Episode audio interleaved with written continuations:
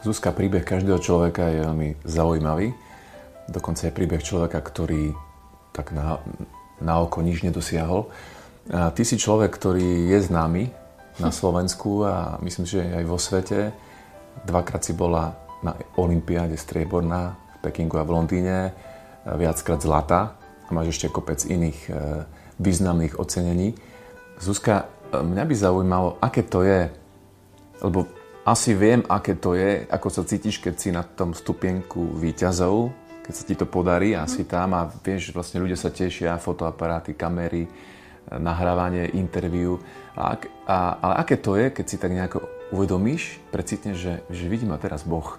Ale možno aj doma, nielen na tom stupienku výťazov, že aké to je, keď si uvedomíš, že Boh sa mňa pozera.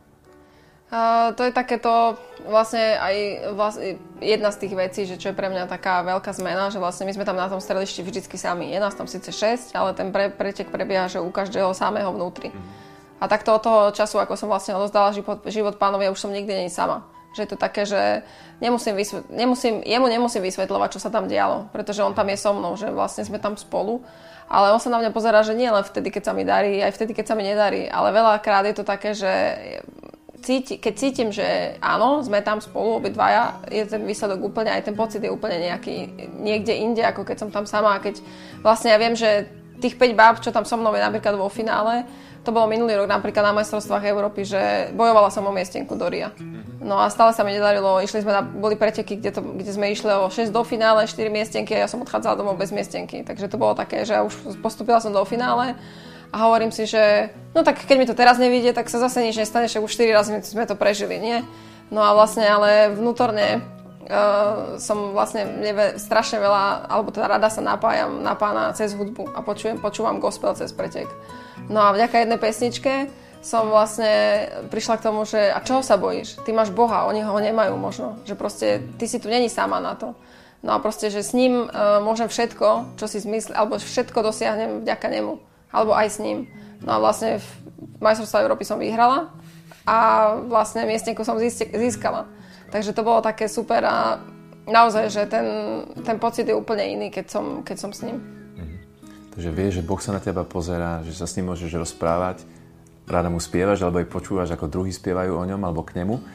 A sú aj nejaké miesta alebo nejaké miesto z písma, nejaký citát možno, ktorý ťa drží za srdce alebo ktorý ti niekedy pomohol raz v živote? Kedysi? K tomu to mám zase ďalšiu streleckú príhodu.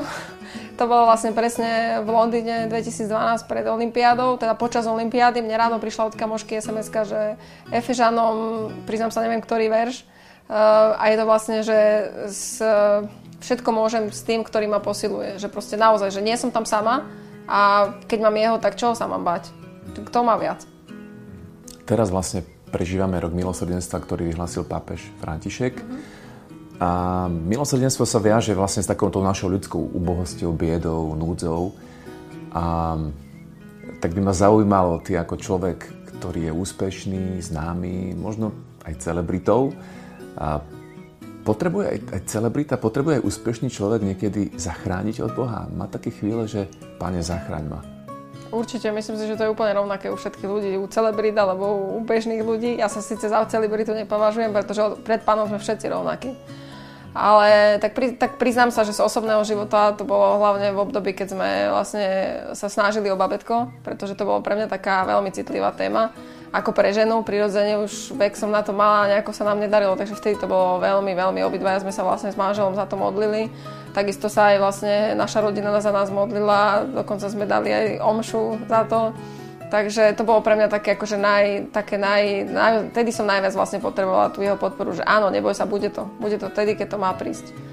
Uh, bolo to tedy také kritické pre mňa, pretože boli aj, aj momenty, že halo, však ako všetko preto robíme, aj sa modlíme a stále nič. Takže vtedy ma tak ako držali modlitby a ale myslím si, že to je úplne bežné situácie aj cez deň, kde tu stojím v zapche, ponáhľam sa, pane, halo, treba s tým niečo robiť. Potrebujem, akože je to také, u nás to patrí k bežnému životu. Zuzka, ďakujem veľmi pekne za, za to, čo si povedala, za všetko to pozbudenie. My ti budeme ďalej fandiť, ale predovšetkým sa budeme s tebou modliť. Ktokoľvek, kto to bude pozerať, koho to pozbudí, tak ja pozbudzujem teraz, aby sme sa za teba modlili, naozaj, aby, aby je v tvojom rodinnom živote a vôbec vo všetkých oblastiach, aby si cítila Božie požehnanie aj v budúcnosti. Ďakujem veľmi pekne. Ďakujem aj ja pekne.